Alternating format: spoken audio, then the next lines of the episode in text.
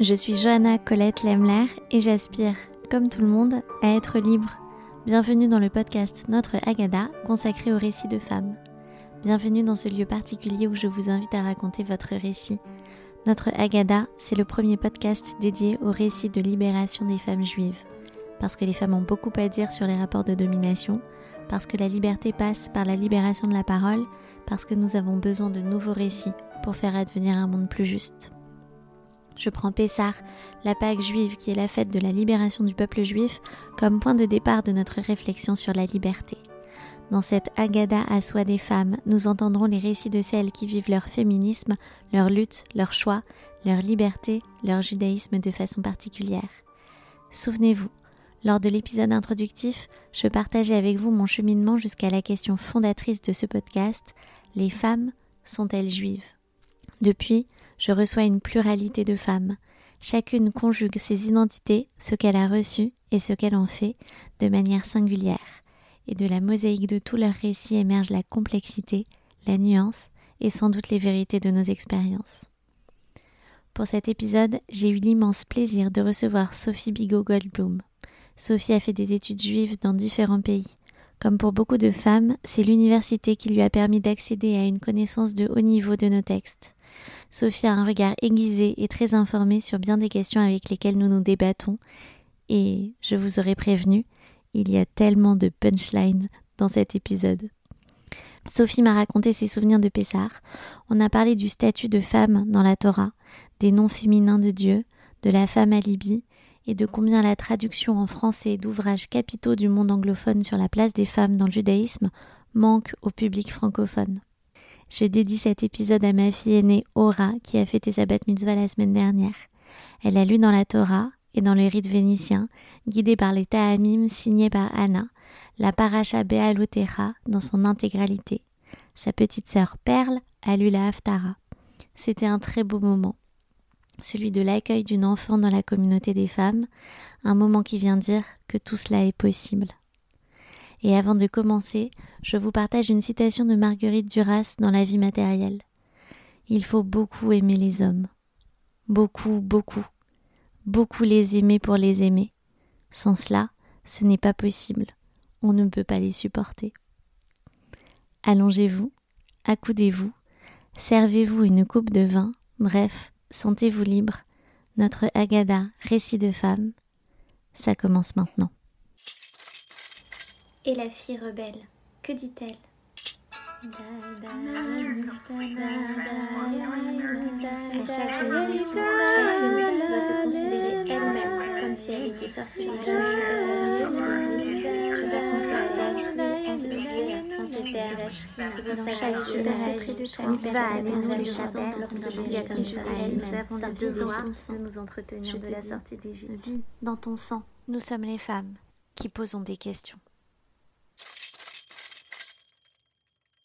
Bonjour Sophie. Bonjour. Comment tu te sens? Euh, Très bien, très bien, très, euh, euh, très heureuse d'être, d'être là pour ce podcast et très, très honorée. Merci beaucoup d'avoir accepté mon invitation.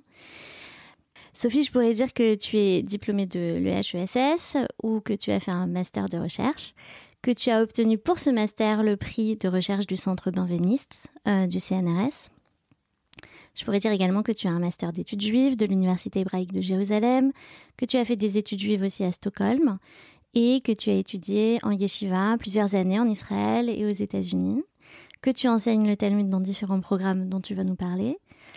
Mais euh, je préfère partager maintenant un élément marquant de notre rencontre. Tu es la première femme que j'ai vue saisir une Gemara dont l'étude est habituellement euh, réservée aux hommes.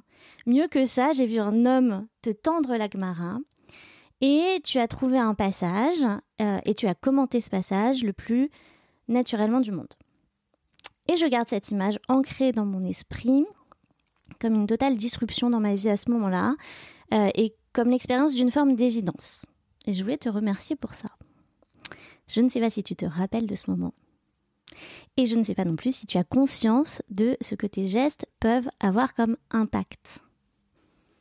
Euh, je, suis, émue, euh, tout d'abord. Euh, je me rappelle pas de ce moment et, je pense que ça dit beaucoup que je ne me rappelle pas. et, je me rends compte aussi de mon privilège de pouvoir ne, pas m'en rappeler parce que pour moi, ouvrir une Mara et, et en discuter, essayer de retrouver ah mais à quelle à quelle page est-ce que cette histoire-là se, se, trouve, ça fait ça fait partie de mon mon quotidien euh, et, euh, et, je le dis en, me rendant bien compte du, privilège que c'est et aussi de la, de la, joie incroyable que c'est dans ma vie en fait d'être dans ce rapport-là au, texte euh, constant. Euh, et, euh, oui tu, tu, soulignes en fait l'importance d'avoir bah, des exemples en fait. Et que parfois c'est tout simplement l'apparition de quelqu'un si semblable et en même temps si différent qui nous fait prendre conscience que c'est aussi possible pour nous. Alors c'est quoi les différents programmes dans lesquels tu enseignes? Euh, alors, bah, j'enseigne au quotidien euh, pour euh, J'aime, judaïsme en mouvement. Euh, j'enseigne la dracha pour des, enfants, des jeunes adolescents qui passent leur bat ou bat. Donc c'est aussi un très beau moment d'être dans l'accompagnement personnel avec un adolescent qui écrit son propre texte et, son premier rapport personnel au texte. donc ça c'est au quotidien. J'enseigne aussi pour des adultes en France et ailleurs. J'enseigne au sein du programme The Kollel, qui est euh, un programme d'études de Gmara euh, euh, hebdomadaire, pan-européen, c'est-à-dire qu'on a des, des raves qui sont à travers toute l'Europe et des cours communs. Hein, donc sur Clali, le, cours commun est, sur Zoom. Et la Rav peut avoir lieu n'importe où dans le monde ou également sur Zoom. Donc c'est vraiment un programme unique et j'ai la chance de travailler donc pour Hillel qui, pilote ce programme depuis maintenant plusieurs années. J'enseigne aussi pour Col L, le programme basé dans la communauté Ayeka euh, à Paris. Et euh, j'enseigne aussi les étés pour un programme francophone au sein du centre Fusberg ou Conservative Yeshiva, qui est un programme de trois semaines d'études sur texte également. on peut peut-être expliquer très rapidement ce que c'est qu'une ravruta en fait? tout à fait. Une ravruta, c'est à la fois un binôme mais aussi une, une approche du texte. traditionnellement, dans le judaïsme, on n'étudie jamais le texte seul, on l'étudie à deux.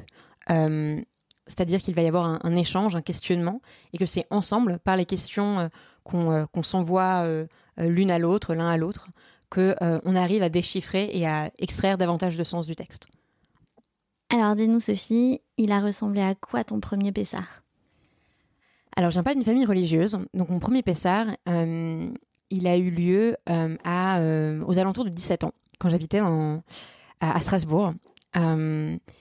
Euh, et, je me souviens de, la table dressée euh, et, du plateau du CDR qui tournait au-dessus de la table des, convives, euh, comme une, épée de Damoclès. et d'ailleurs, pour, pour ce podcast, j'ai fait un peu des recherches pour essayer de trouver, mais, mais pourquoi est-ce qu'on fait ça en fait?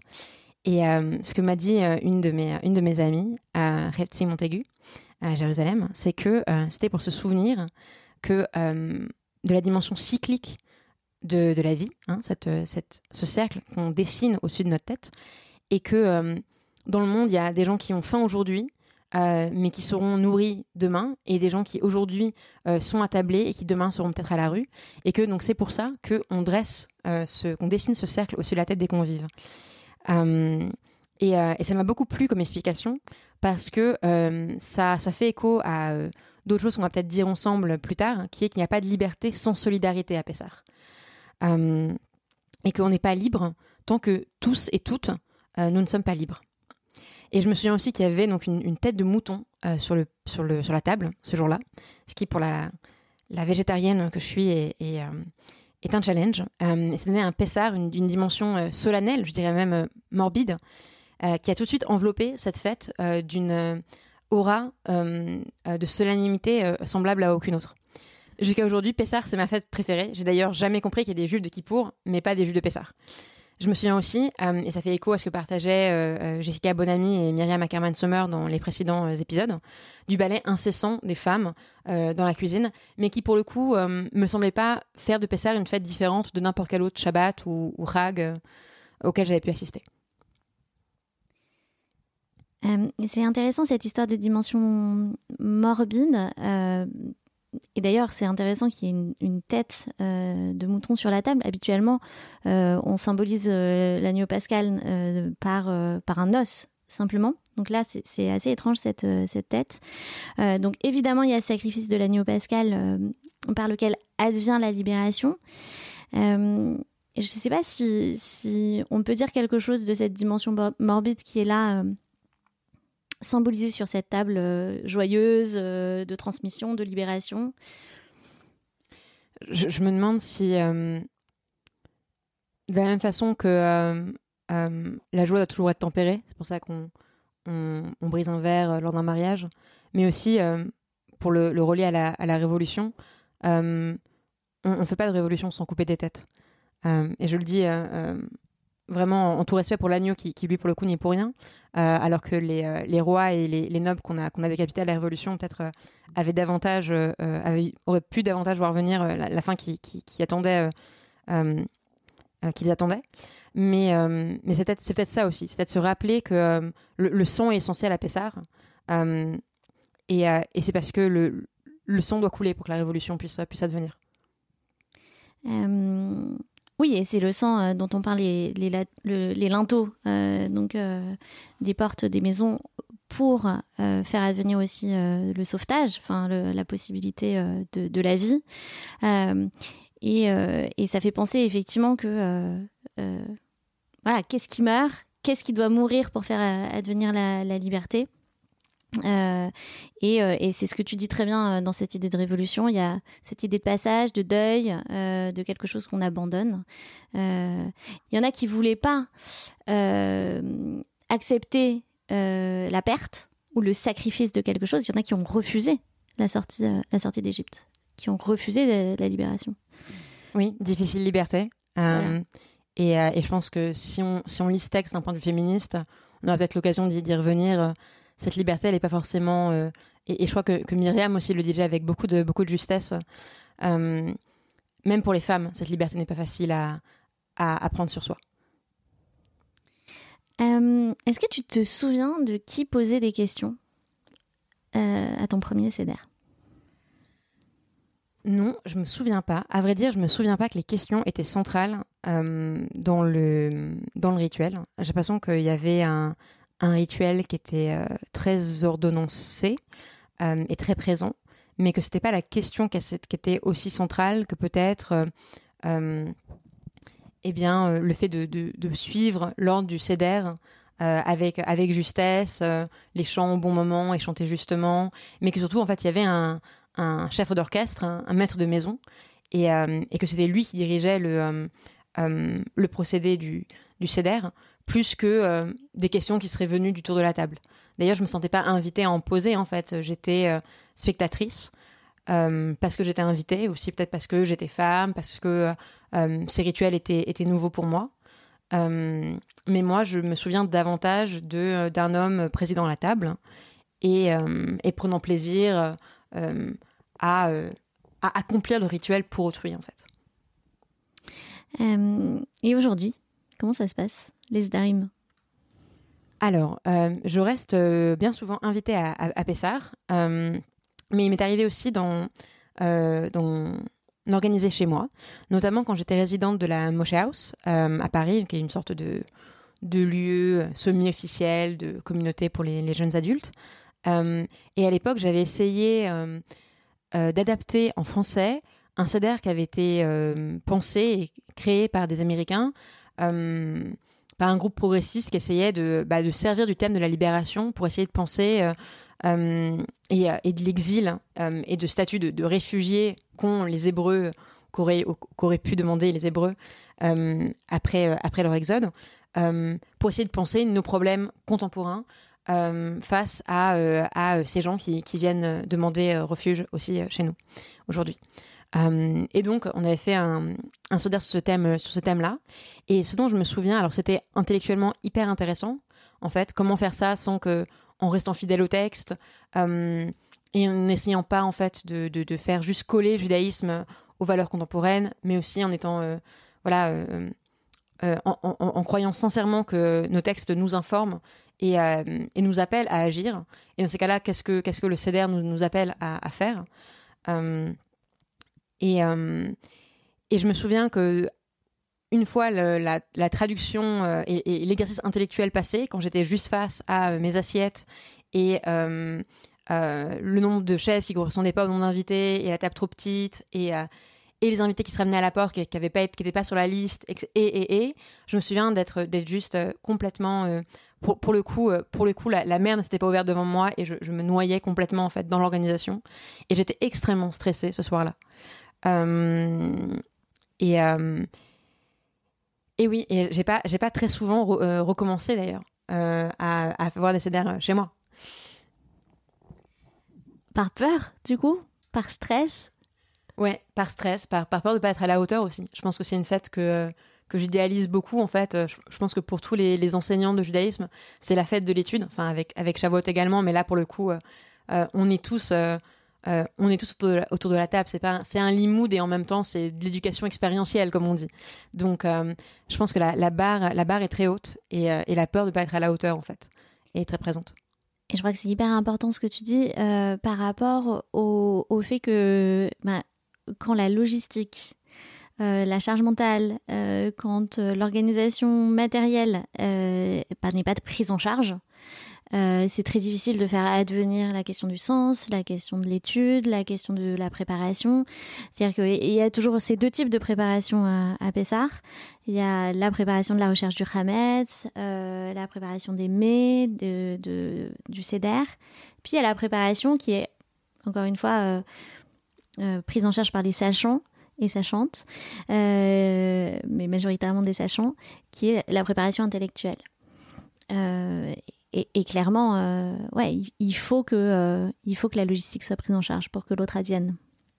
Ça m'intéresse euh, de savoir comment, si tu t'en souviens, vous avez géré ou tu as géré cette introduction de. Alors, je sais pas s'il y avait des nouveaux rituels par rapport au texte que tu as que tu as traduit et par rapport à ce CDR qui introduisait en tout cas un autre texte, une autre dimension plus plus actuelle. Euh, alors, ce qu'on avait fait, c'est qu'on avait euh, vraiment divisé en fait l'ensemble des, étapes du CDR euh, sur différents petits bouts de papier imprimés, et on avait invité chacune et chacun des participants à en, faire une partie. Donc c'était vraiment aussi un modèle complètement horizontal où il n'y avait pas une personne qui dirigeait le CDR, mais vraiment on se le, on se le partageait, on se le partageait toutes et tous ça pose la question par rapport à l'organisation de ce darim de femmes qui euh, ont cours depuis euh, une cinquantaine d'années aux États-Unis. Euh, et en fait, elles, font quelque chose de totalement séparé. Euh, et, la question que je me posais, c'était comment on peut introduire euh, au CEDER, pour qu'il reste quand même un CEDER, voilà, des rituels, des textes, et, et, comment ça marche en termes de rythme, d'équilibre, d'inclusion, de pouvoir faire comme ça, introduire, euh, introduire comme ça des d'autres choses. Mmh. Euh, alors, je suis, j'ai jamais participé à un CDR de femmes. J'ai participé à des, des rituels qui étaient euh, ségrégés, hein, ou juste des femmes ou des, des, des ou des choses comme ça. je suis pas, je suis pas nécessairement contre sur, sur principe, mais ce que je dirais de, de, mon, de mon désir vis-à-vis -vis de, de, de Pessard et vis-à-vis -vis de de la nécessité, je crois, de repenser les rituels juifs en général euh, à, l'aune de, ce que le féminisme appelle de nous tous euh, et toutes. C'est euh, non pas de, faire un, un de femmes, mais de transformer de façon féministe le CDR. Et ça passe notamment par changer, abolir l'idée même de maître de, de rituels, en fait. Pour moi, une Torah féministe, c'est aussi une Torah qui, qui abolit un peu cette dichotomie euh, euh entre le, maître et, le disciple, avec tout ce qu'elle peut avoir aussi de, de rapports de domination et, euh, d'humiliation, dont, dont Talmud donne, donne exemple dans, bien des, des agadotes. Et, je pense que pareil pour Pessar, on, peut vraiment repenser un modèle beaucoup plus horizontal. D'ailleurs, je, crois vraiment que, que Pessar, plus qu'aucune autre fête, y appelle en fait. Parce que le, maître de cérémonie doit, euh, doit appeler à la question, donc il doit appeler à être remplacé déjà. Il doit appeler déjà à laisser la place à l'autre, mais on peut aller beaucoup plus loin en fait.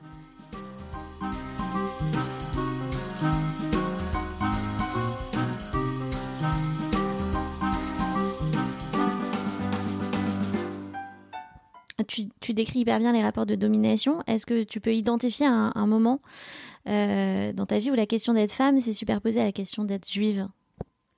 À, la fin de mon adolescence, j'ai rejoint un mouvement de jeunesse euh, orthodoxe, euh, voire un peu rarédi, à Strasbourg. Euh, C'était des réunions en non-mixité, mais on n'apprenait pas à renverser le patriarcat, mais plutôt à faire des chalotes.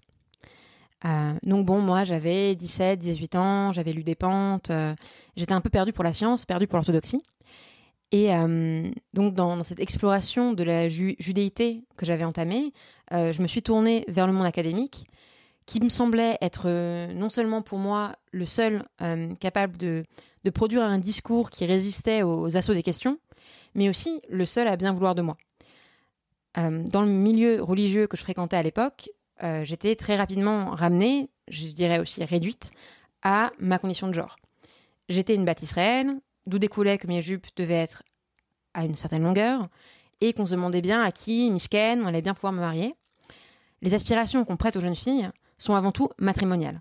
Et je crois que c'est un fléau qui touche bien plus que les seules communautés orthodoxes, voire même que les seules communautés juives. Euh, et c'est bien plus tard que j'ai découvert qu'il y avait, hors de France, des lieux où les femmes pouvaient étudier la Torah de façon sérieuse. Et c'est alors que j'ai rejoint Pardes, la conservative Yeshiva et Adar aux États-Unis. Pourquoi tu penses que c'est accessible ailleurs qu'en France? Qu'est-ce qui se passe avec la France? Pourquoi on est tellement en retard? Hmm je pense que euh, j'ai vécu euh, dans une culture anglo-saxonne et dans une culture française euh, depuis que je suis petite. Et je crois que ce qu'on partage, la pensée américaine et la pensée française, c'est la, certitude qu'elles ont toutes deux à n'avoir rien à apprendre de l'autre. Les, Français sont pleins d'un mépris joyeux vis-à-vis des Américains. Euh, et, euh, et, les Américains euh, d'incompréhension et, de ressentiment vis-à-vis des, Français ou de la pensée française. Et une autre chose, c'est qu'on a la, la, faiblesse de notre force, qui est qu'on est une grande communauté. On est la communauté la plus nombreuse de diaspora après les États-Unis. Et ça nous permet de, de penser, de nous bercer l'illusion qu'on a besoin de personne d'autre. Parce qu'on est nombreux, qu'on est majoritairement assez traditionnel, liste ou traditionnel, avec un niveau de connaissance qu'on croit suffisant pour pas avoir besoin de chercher ailleurs la connaissance euh, qui serait euh, dans nos yeshivotes à Aix-les-Bains ou, euh, ou à l'yeshiva des étudiants ou, que sais-je. c'est vraiment faire, faire peu de cas de toute la Torah qui existe en Eretz Israël et, et dans toutes les autres communautés de diaspora.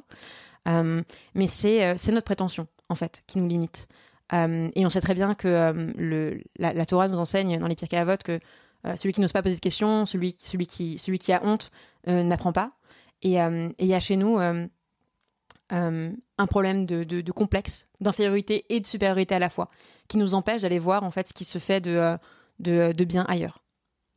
Donc tu dis que ça s'est s'est pas superposé longtemps cette question pour toi de d'être juive ou d'être femme. C'est-à-dire que t'as pas choisi en fait. Il y, a eu aucun moment où tu as choisi. Euh, comment ça s'est exprimé? Qu'est-ce que tu as ressenti à ce moment-là? Et, comment tu as fait des recherches pour, euh, pour voir que autre chose existait? Quand je suis revenue en France, euh, après mon master de l'Université hébraïque de Jérusalem, je suis rentrée vivre à Paris avec pour ambition de commencer une carrière professionnelle dans le monde communautaire sans savoir exactement euh, ce à quoi ça ressemblerait.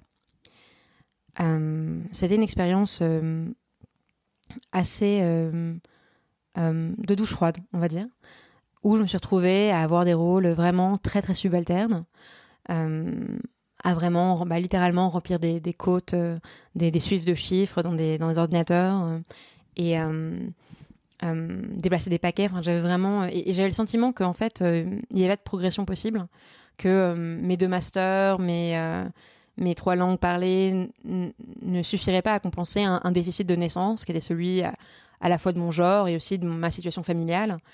Euh, et, et donc c'est assez désenchanté que je me suis dit que il fallait il fallait partir en fait, qu'il n'y avait pas de progression possible pour moi en France dans le milieu juif. Et également, ou en tout cas parallèle à ça, j'étais enseignante dans un Talmud Torah d'une synagogue progressiste. Et je me rendais compte que j'étais absolument incapable de répondre aux questions que les enfants me posaient. On revient toujours aux questions. Euh, et quand ils me demandaient, mais pourquoi, à quoi ça nous servirait de garder euh, la cache-route J'étais incapable de leur répondre. Que la raison pour laquelle j'avais décidé d'adopter certains comportements alimentaires n'étaient pas des raisons qu'on pouvait formuler devant un enfant de 11 ans, 12 ans. Euh, et que euh, j'étais pas capable, et que même par rapport à, moi-même, j'étais pas sûre d'avoir réussi à adopter un, discours euh, que je trouvais tant que ça convaincant, en fait. il me manquait, à vrai dire, l'essentiel. J'avais étudié l'histoire, j'avais étudié les théories critiques, mais j'avais pas étudié les textes. Et c'est comme ça que je suis repartie alors que je venais de rentrer en France. Euh, et euh, je suis repartie pour euh, un an, qui sont devenus deux ans, qui sont devenus trois ans, parce que la, la Torah est, bien vaste et, et, je ne savais rien. Et, et j'ai appris les textes de l'intérieur et ça, ça a changé, je pense à la fois mon approche en tant qu'enseignante, mais ça m'a aussi changé en tant que juive. Donc, tu es partie étudier aux, États-Unis et tu parles très bien de, l'étude des textes en profondeur. Et donc, euh, c'est là, euh, j'imagine que tu as découvert l'Akmara, c'est là que tu as, étudié et, peut-être euh, appris à, vraiment lire et connaître les textes. Mais je sais aussi que tu lis dans la Torah et que tu mets les tefilines. et du coup, il y a un autre élément de notre rencontre que, que j'aimerais dire ici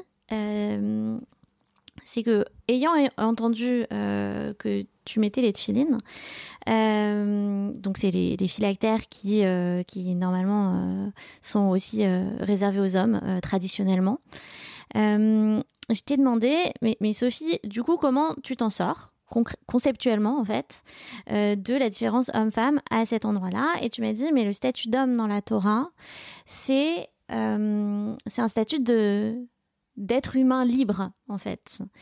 Et on était à table, euh, évidemment, et autour de cette table, tu as dit, je ne vois que des hommes et des femmes libres. Euh, alors là, je ne peux pas euh, parler de cela sans parler de, de quelqu'un qui, tout le monde, à la RIC égalitaire, doit énormément, qui est donc le Ravetan Tucker, le Rosh Shiva de euh, la Yeshivat Adar à, New York et en Israël. Euh, et avec euh, un autre rabbin, Rav Michael Rosenberg, ils, ont écrit une très très longue tchouva qui est tellement longue qu'en fait c'est un livre sur la place des, des femmes dans le minyan. c'est avec Engendering Judaism de Rachel Adler, dont on parlera plus tard, un livre qui manque cruellement à la bibliothèque francophone.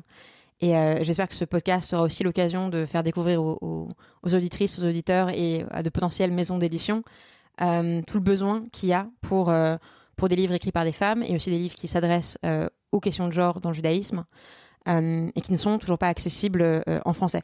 Tu, tu, me demandais aussi pourquoi ça n'arrive pas en France. Ça n'arrive pas en France parce que les gens n'ont même pas accès au texte. Je, je peux que être d'accord avec toi sur, sur ce point. Et, dans ce livre, euh, donc euh, Rav, Ravetan Tucker euh, fait vraiment une, très très longue étude de la place de, la femme dans la tfila, dans le minyan. Est-ce qu'il y a un rio, est-ce qu'il y a une obligation pour la femme de prier? Il, apporte les, sources. Mais on ne pourra pas faire justice à tout ce livre en, quelques minutes. Mais, ce que je veux vraiment présenter, c'est que la, la, Mishnah nous parle d'une catégorie de, trois types de personnes. Euh, Nashim, Avadim, Vektanim.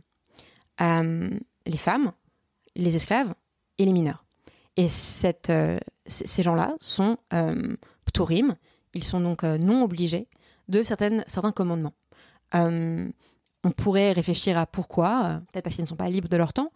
En tout cas, ce qui est intéressant de noter, c'est que on voit bien qu'il y a une catégorie qui sort du lot mineur, on ne l'est nécessairement que pour un temps réduit. Ce sont des catégories en fait qui sont euh, transitoires, que ce soit pour être mineur ou que ce soit pour être euh, esclave, puisque euh, mineur, le passage du temps nous exclut cette catégorie. Hein, une fois qu'on arrive à, au stade de développement psychologique nécessaire, eh bien, on est considéré comme, comme adulte, comme ayant pleinement accès à la fois à des droits, mais aussi à des obligations vis-à-vis d'Hachem et vis-à-vis de la communauté.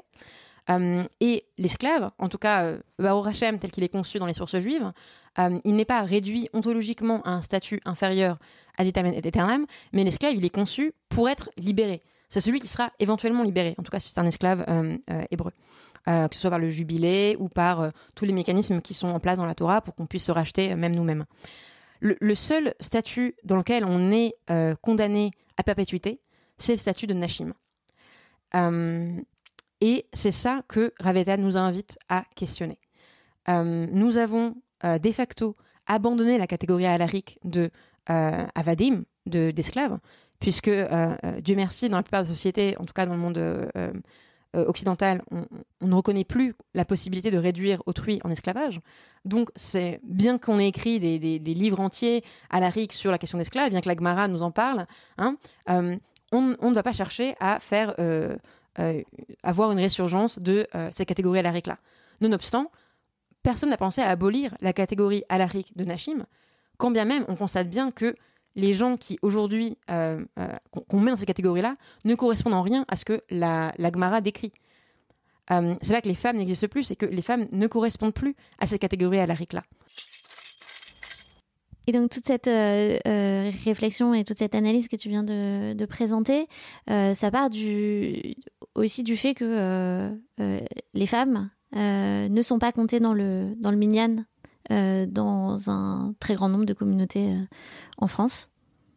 Euh, ce, qui, ce qui était intéressant de, constater, c'est que ces dernières années, aux États-Unis et, maintenant en France également, on a vu l'émergence de communautés modernes orthodoxes qui vont effectivement reconnaître aux femmes le droit de lire dans la Torah ou euh, avoir part au, rituel dans ce que euh, la, à avec le plus de clarté en fait, euh, leur autorise. Mais et, je, salue ces initiatives et je suis je suis extrêmement heureuse qu'elles existent et je fréquente ces minyanes ces minyanim Euh, et cependant je, pense que pour moi en, filigrane la question de ne pas compter les femmes dans, dans, le minyan pose question qu'est-ce que ça signifie de dire littéralement les femmes ne comptent pas?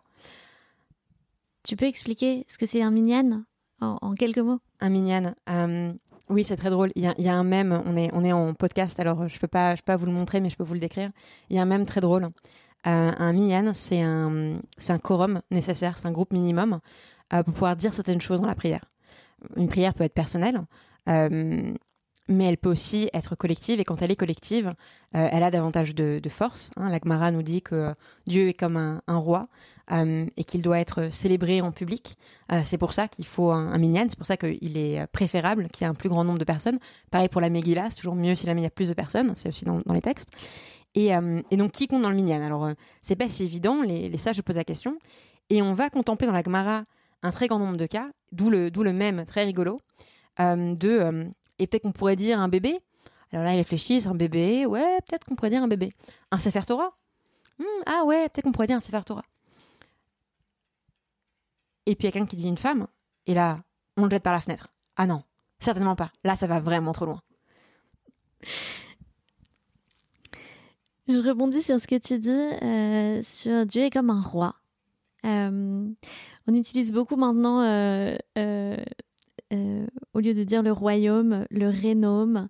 Euh, Il y a dans la Haggadah des femmes de euh, Nimora des Brenner toute une introduction euh, qui euh, vient euh, dire non. En fait, on, va appeler on va appeler Dieu la Shrina, euh, de manière à ce que euh, Dieu soit pas un homme. J'ai entendu tout un tas de discours où vraiment euh, Dieu parle pas aux femmes parce que euh, parce que Dieu est un homme en fait et du coup et du coup évidemment que euh, il y a une séparation entre les hommes et les femmes et donc euh, entre Dieu et les femmes et je trouvais hyper intéressante cette euh, cette manière de nommer différemment Dieu Alors, j'ai une petite anecdote personnelle à raconter là-dessus.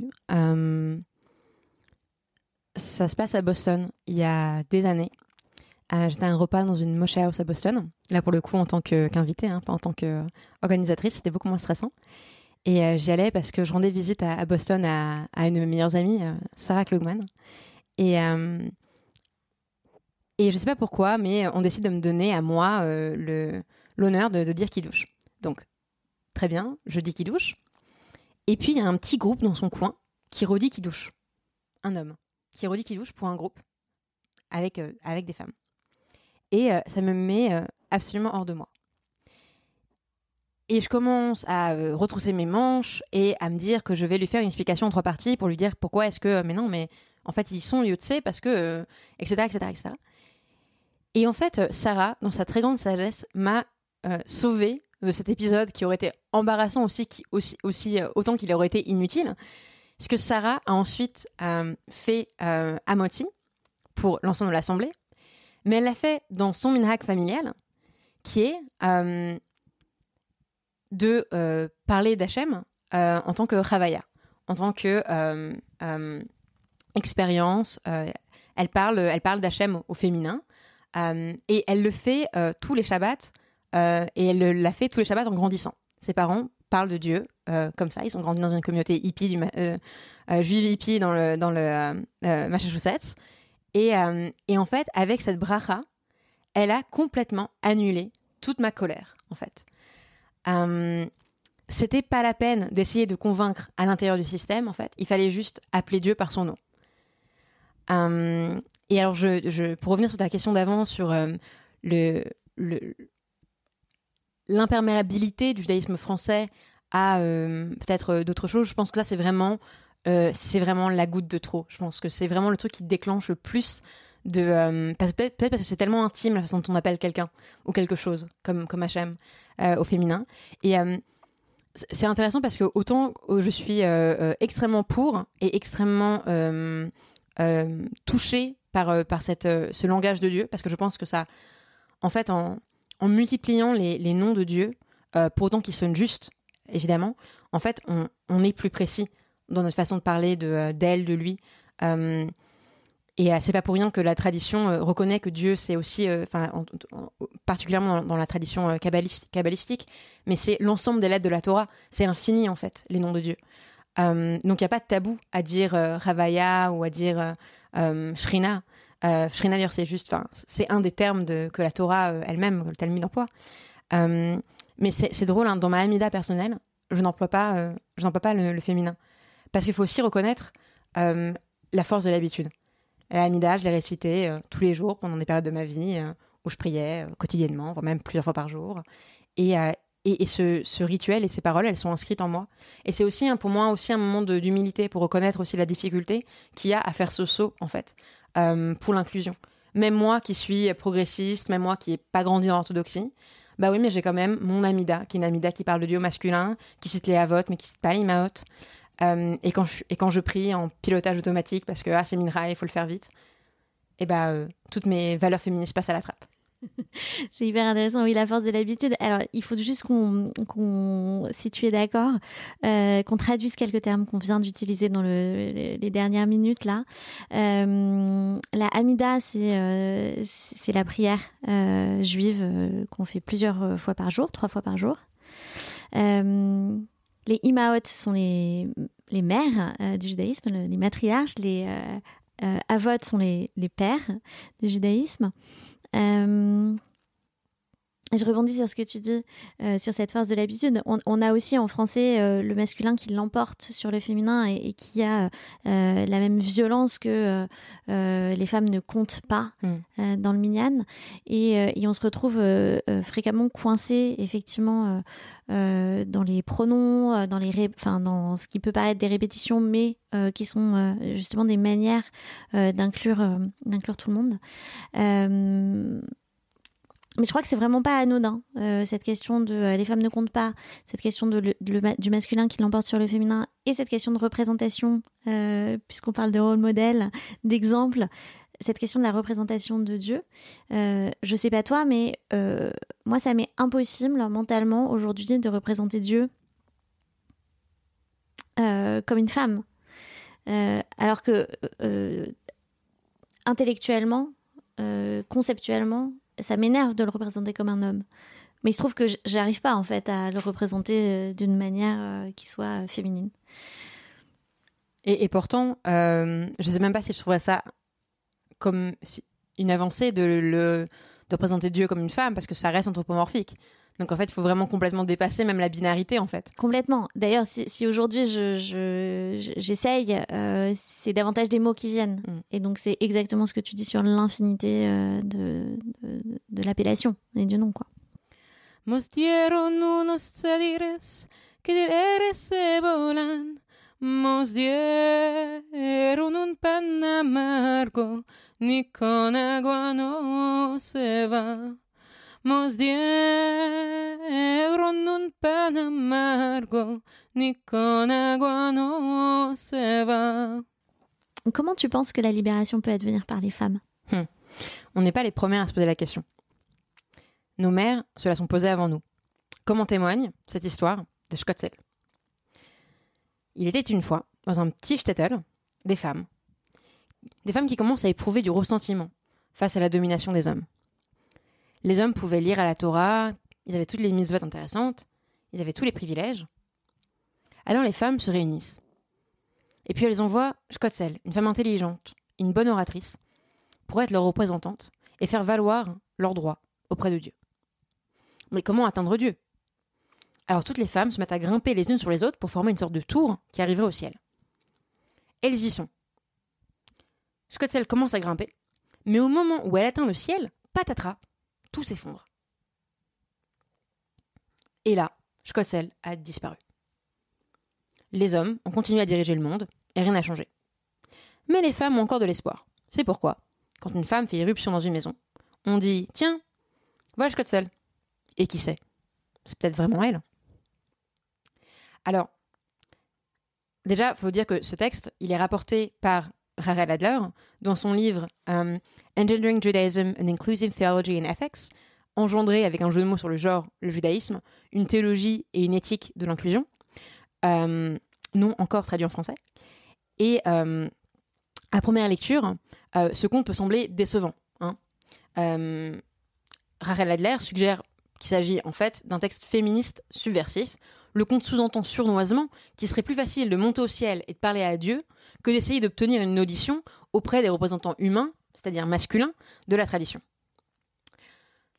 Et là, j'ajoute, on dit que la Torah, l'Obashameimhi, hein, qu'elle n'est pas au ciel, mais la justice, l'égalité, elle, ne relève clairement pas de ce monde-ci. Ce serait donc la logique du conte. Schotzel est un nouveau Godot qu'on attend. Comme m'ont fait remarquer certains des commentateurs de la pièce de Beckett, Godot, c'est aussi God. On attend la réponse divine que doit nous apporter Schotzel. Et comme Godot, elle ne vient pas. Et là, j'aimerais lier ce texte à un autre, peut-être plus connu. C'est le fameux Midrash avec Moshe et Rabbi Akiva. Alors, je vais le raconter brièvement si jamais certaines de nos auditrices l'ont oublié. Euh, donc, on a euh, Moshe qui va voir euh, Hachem et Hachem l'envoie dans la classe de Rabbi Akiva qui vit des générations des générations après lui. Moshe, avec l'humilité, la modestie qu'on lui connaît, se met au fond de la classe. Il écoute. Il ne comprend rien. Il commence à paniquer un petit peu. Jusqu'au moment où un élève pose une question à Rabbi Akiva, et puis Rabbi Akiva lui dit Ça, c'est une qu'on a reçu de Moshe Rabbeinu. Moshe est rassuré. Il n'est pas rassuré parce que son ego est flatté d'être encore cité des générations après. Il est flatté parce qu'à ce moment-là, il comprend que malgré toute l'innovation, tous les changements que la Torah a pu euh, euh, connaître à travers les générations et à travers euh, l'expansion constante de son interprétation, notamment euh, à travers l'esprit innovant et, et, et, fou de Rabbi Akiva, il comprend que la chaîne de la transmission n'a pas été brisée. C'est toujours la même Torah, quand bien même elle est irreconnaissable des siècles après, parce qu'on a été capable de rattacher les, les chaînons de la tradition et parce qu'on est capable de citer ceux et celles qui nous l'ont transmise. En l'occurrence, Moshe. Moshe retourne voir Dieu il est impressionné par Rabbi Akiva. Il lui dit montre-moi, euh, montre-moi qu'est-ce qui va advenir de cet homme euh, euh, absolument génial. Et là, l'histoire prend un tour franchement, franchement sombre. On avance dans le temps et là, on voit la fin de Rabbi Akiva torturé à mort par les, par les Romains. Moshe ne comprend pas. Il demande à Dieu, mais une telle Torah et une telle récompense? Et Dieu lui répond, Stock, tais-toi. Ici, il n'y a pas de réponse à l'injustice. Dieu réduit au silence celui qui soulève la question. Pour Schotzel, la, réponse reste ouverte. Elle est en suspens, littéralement, dans les cieux. Les femmes n'ont pas perdu espoir que Schotzel redescende, donnant à la réclamation d'égalité une dimension messianique. Que faire pour que Schotzel redescende? Peut-être qu'on s'est trompé dans la procédure. peut-être que on a envoyé Scottsel négocier avec H&M et c'était pas la bonne marche à suivre et qu'on ferait mieux de traiter directement avec ceux qui sont responsables du système, à savoir les hommes. Et là, ça nous amène à une dernière histoire qu'on trouve dans Ketubot 2b. Je vous la raconte telle qu'elle est racontée par Ben Lapi, euh, qui a fondé la yeshiva euh, Zvara, qui est une yeshiva queer aux États-Unis. Qu'est-ce qu'on nous raconte dans Ketubot? On nous raconte une fois encore une histoire euh, d'un couple marié où l'homme part en voyage. Et les voyages à l'époque sont longs et extrêmement dangereux. Et donc, il est de coutume pour l'homme de laisser à sa femme un guet conditionnel, c'est-à-dire un document de divorce qui stipule que si je ne suis pas rentré dans un mois, tu es considéré comme divorcé. L'homme part, 30 jours cool, la femme ne reçoit pas son guette.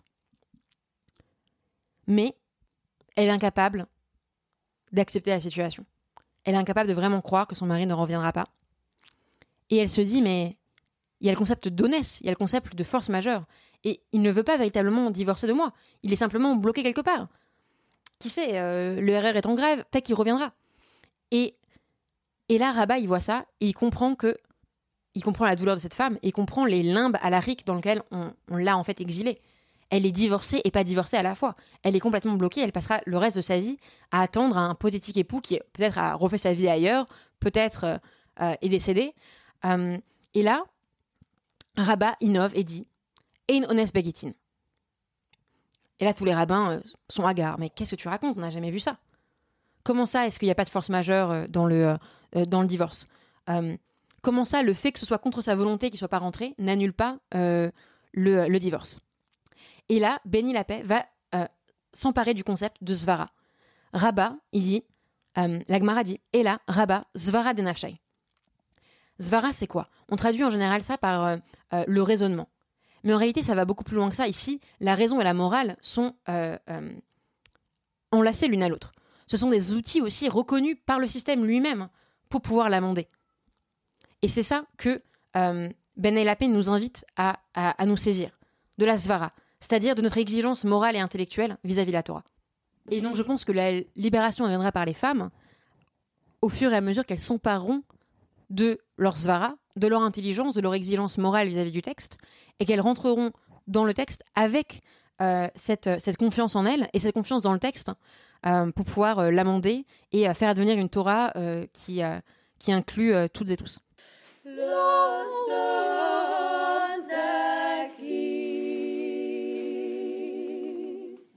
Sophie, on arrive aux quatre questions que j'ai l'habitude de poser à mes invités. Alors la première, c'est, ça évoque quoi pour toi un tambourin?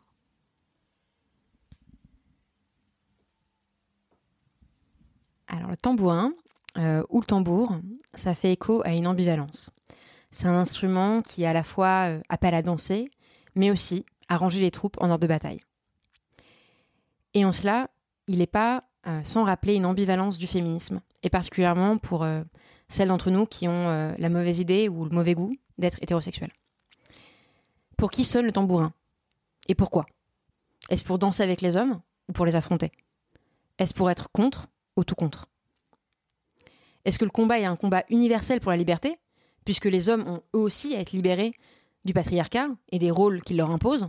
Et dans cette lecture-là, eh ben, on se libère toutes et tous ensemble, côte à côte. Ou est-ce que cette libération se fait nécessairement à leur corps défendant, puisqu'on se libère d'eux, in fine D'ailleurs, euh, c'est intéressant de noter que euh, dans la Genèse, le désir de la femme pour l'homme est présenté comme une punition. Velishera teshukater. Vehu yimsholbar.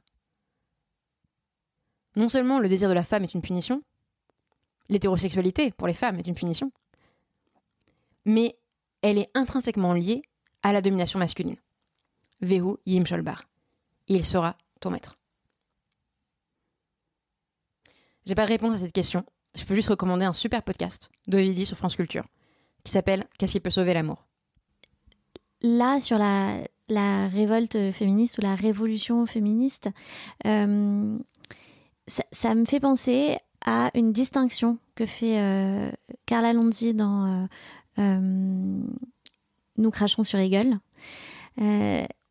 où elle fait une distinction entre une révolution contre le capitalisme et une révolution contre le patriarcat. Je, vais citer, j'en profite du coup pour la citer, euh, dans Nous crachons pour égal.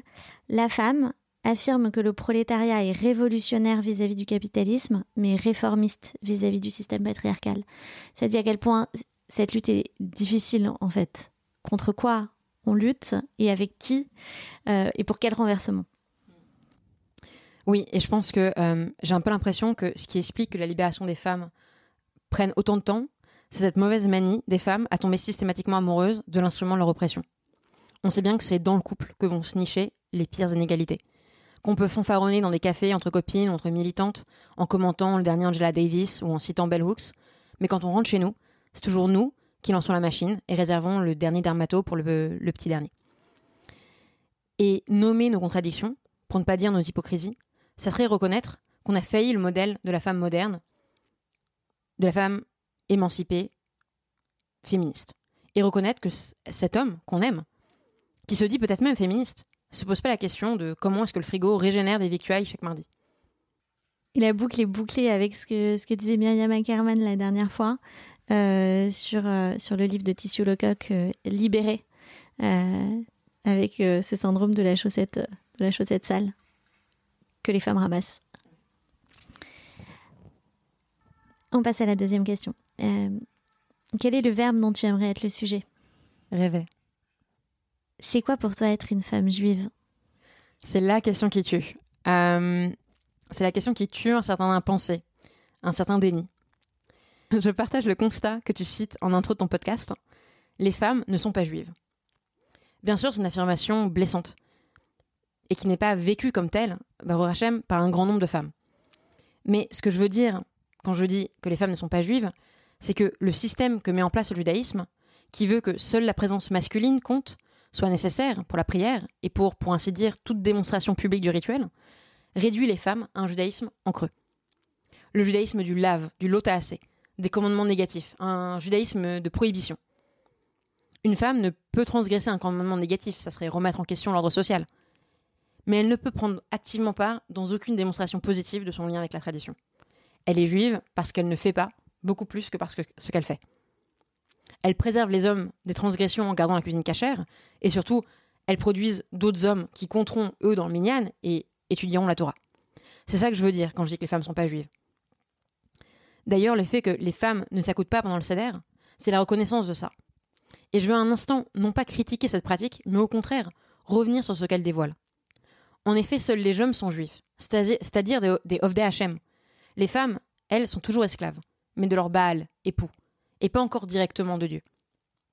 D'ailleurs, ça ne nous aura pas échappé que Baal, le mari, c'est aussi le nom du faux dieu des Cananéens. Baal, c'est aussi le propriétaire. On pourrait donc offrir une lecture selon laquelle l'époux qui est en rapport de propriétaire, de possession et non d'égalité, il s'inscrit dans l'héritage de Baal. C'est un agent d'Avodazara.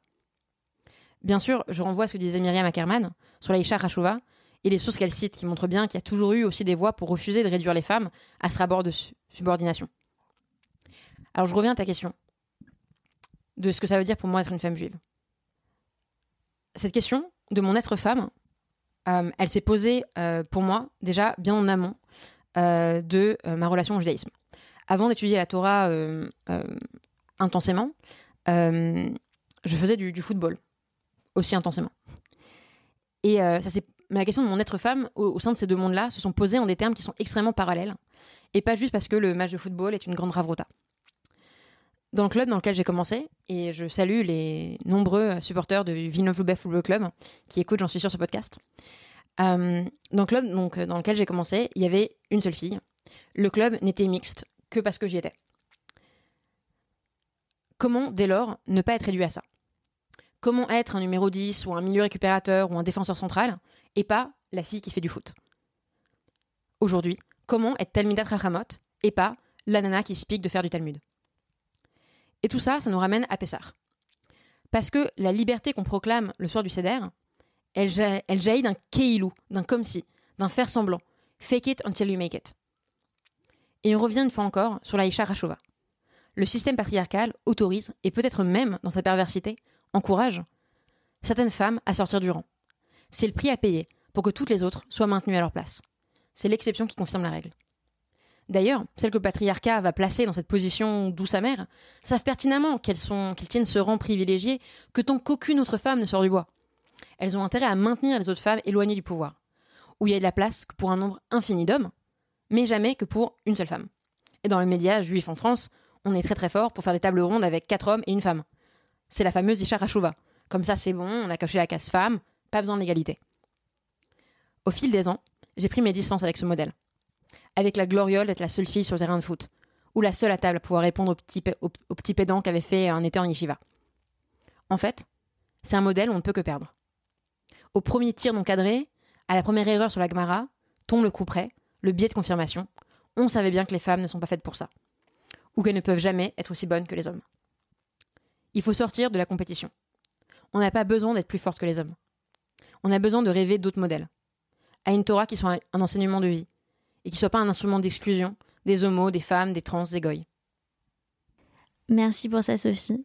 Euh, ça résonne avec tellement de choses euh, qui me tiennent à cœur, euh, notamment avec la figure de la femme alibi de euh, Adrienne Rich. Euh, et, merci pour ça parce que ça va me donner l'occasion de la citer. Euh, la Ishara Shuva, c'est ce qu'elle appelle la, femme alibi dans son essai Qu'est-ce qu'une femme a besoin de savoir? Et, et, je la cite. Tel est le sens des femmes alibi. Ce pouvoir soustrait à la vaste majorité des femmes est offert à quelques-unes, si bien qu'il apparaît que toute femme réellement qualifiée peut accéder à des positions de dirigeante, au leadership, pour être reconnue et récompensée et en conséquence que la justice et le mérite règnent.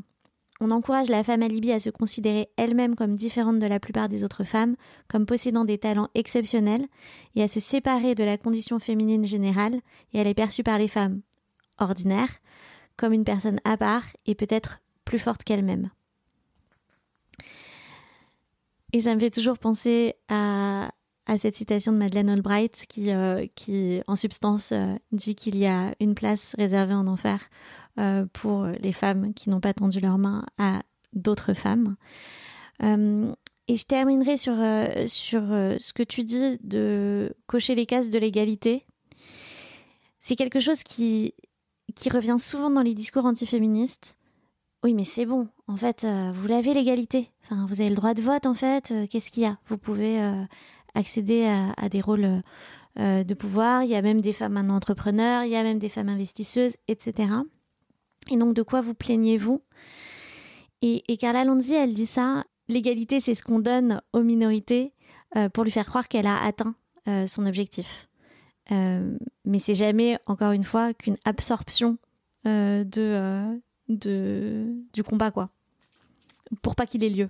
Oui, d'ailleurs, c'est pas. Je pense que c'est pas anodin que l'égalité telle que tu la présentes dans ta citation, c'est une égalité euh, euh, capitaliste. Hein, c'est l'égalité en termes de revenus, euh, comme si comme si nos vies se réduisaient à, à, notre fiche de salaire. alors qu'on sait bien que nos inégalités, elles se vivent dans la chambre à coucher, elles se vivent dans, plein des lieux qui sont pas qui sont pas régis par ces codes-là. et ça me fait ça me fait penser à une autre citation de, de Adler, donc où elle dit qu'en gros la faille, elle vient pas du tout euh, chanter les louanges du judaïsme réformé, euh, qu'aurait lui compris euh, que bah oui finalement on considère les femmes comme contenant le minyan, donc c'est bon, on a trouvé la solution. Euh, et elle dit, je vais essayer de, de reformuler en français, euh, une égalité qui se base sur l'ignorance des différences qui distinctives ne fait que légitimer et cacher les injustices. Une institution ou une entreprise est vraiment inclusive uniquement au moment où elle arrive à inclure les personnes pour ce qu'elles sont véritablement. Donc, ce qu'elle accuse le judaïsme progressiste euh, de faire, c'est d'avoir fait euh, des femmes ce qu'elle appelle des honorary men, c'est-à-dire en fait des hommes. Euh, des, des, hommes communs, quoi, des hommes. Euh, voilà, d'avoir fait des sortes d'hommes, euh, un, faux diplôme d'homme, au lieu de véritablement reconnaître euh, la valeur intrinsèque des femmes et, du féminin après, tout se pose la question de, aussi de l'essentialisation qui, qui, pourrait y avoir là-dedans. Euh, mais que finalement, on ne fait jamais que demander aux femmes de euh, prendre des rôles d'hommes et aussi euh, euh, la femme alibi ou, ou la, la, Isha Rashova, c'est jamais la femme qui aura réussi à jouer le rôle du patriarcat et de la masculinité, hein, plutôt que de, dire non, il faut révolutionner la société pour que la société devienne davantage féminine. Il ne s'agit pas que les femmes deviennent davantage comme les hommes, parce que les hommes ont imposé leur modèle sur, sur ce qu'est un, un, winner, sur, ce qui est considéré comme positif. Il s'agit de remettre du féminin à, tous les échelons de la société. Dernière question. Est-ce que tu es libre? Non, mais je me libère.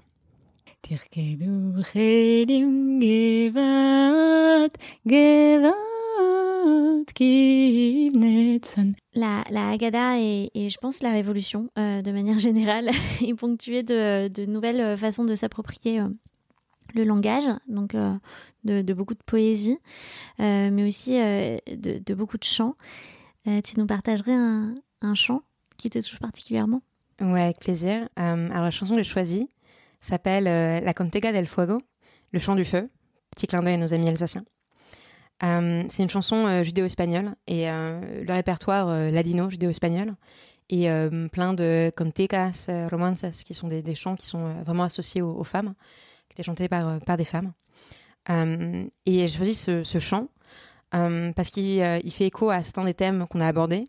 Il y a un sous-texte très pessarien et, euh, et, euh, et, aussi, euh, et aussi de libération. Alors c'est assez, assez tragique, comme, peut, comme peuvent l'être souvent les, les chants judéo-espagnols. et ça fait comme ça. Día de Shabbat, mi madre, Lauricia dando dos, fuego, salió el agua mueva, a la torre blanca quedó. Fuego, salió el agua mueva, a la torre blanca quedó. Donde pobres como ricos, todos somos un igual, y a que dijimos arrastrando por campos y por islas. Nos dieron unos sadires que de se volan, Mos dieron un pan amargo, ni con agua no se va. Mos dieron un pan amargo, ni con agua no se va. Ça continue encore un petit peu, mais euh, euh, donc ce chant euh, nous raconte un jour de Shabbat où euh, tout d'un coup un feu prend euh, dans le village et va euh, dévorer la ville. Le feu prend près de l'eau et on nous dit à la deuxième strophe Tondo pobres como ricos. Les riches comme les pauvres. Faisons l'écho à ce qu'on disait euh, plus tôt sur euh, le CDR de Pessard et, ce sentiment, cette, connaissance qu'on a de, la nature cyclique de la pauvreté et de la richesse et cet appel à donc à la deuxième strophe, on a euh, Tanto pobres como ricos, les riches comme les, comme les pauvres sont, euh, sont atteints par le malheur. Et euh, ça rappelle ce qu'on disait sur Pessard et sur cet appel à, l'égalité, en fait, qu'il n'y aura de libération que, que dans l'égalité. plus tard, on nous donne des tentes, Mosdieros o Nostradires, qui rappellent également les tentes a, dans lesquelles on a vécu dans le désert. Et on nous a donné des, du, pain amer, hein, comme de la matzah. Euh, que l'eau ne suffisait pas euh, à, à, faire descendre le nom de notre gosier.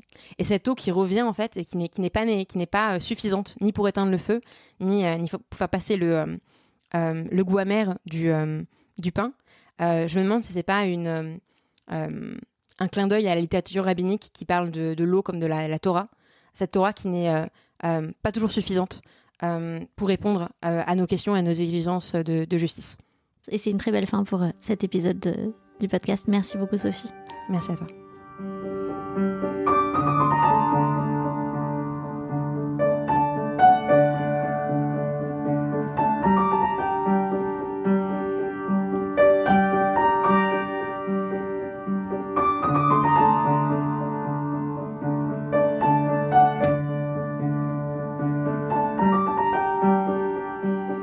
Vous venez d'écouter notre Agada Récit de femmes. Si ce programme vous intéresse, vous pouvez vous abonner au podcast Notre Agada pour être notifié de la sortie de nouveaux épisodes. La meilleure façon de me soutenir, c'est d'en parler à vos proches et à vos amis et de partager le lien. Vous pouvez également me laisser des messages et des commentaires et suivre le compte Instagram Notre Agada Récit de Femmes. Merci et à bientôt.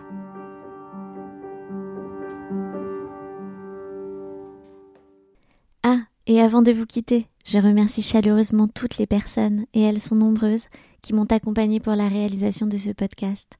Un grand merci à Clara Lemler pour les voix, Marion Bellal pour le montage et à Élise Lemarié pour la musique. Rendez-vous dans quelques jours pour le prochain épisode.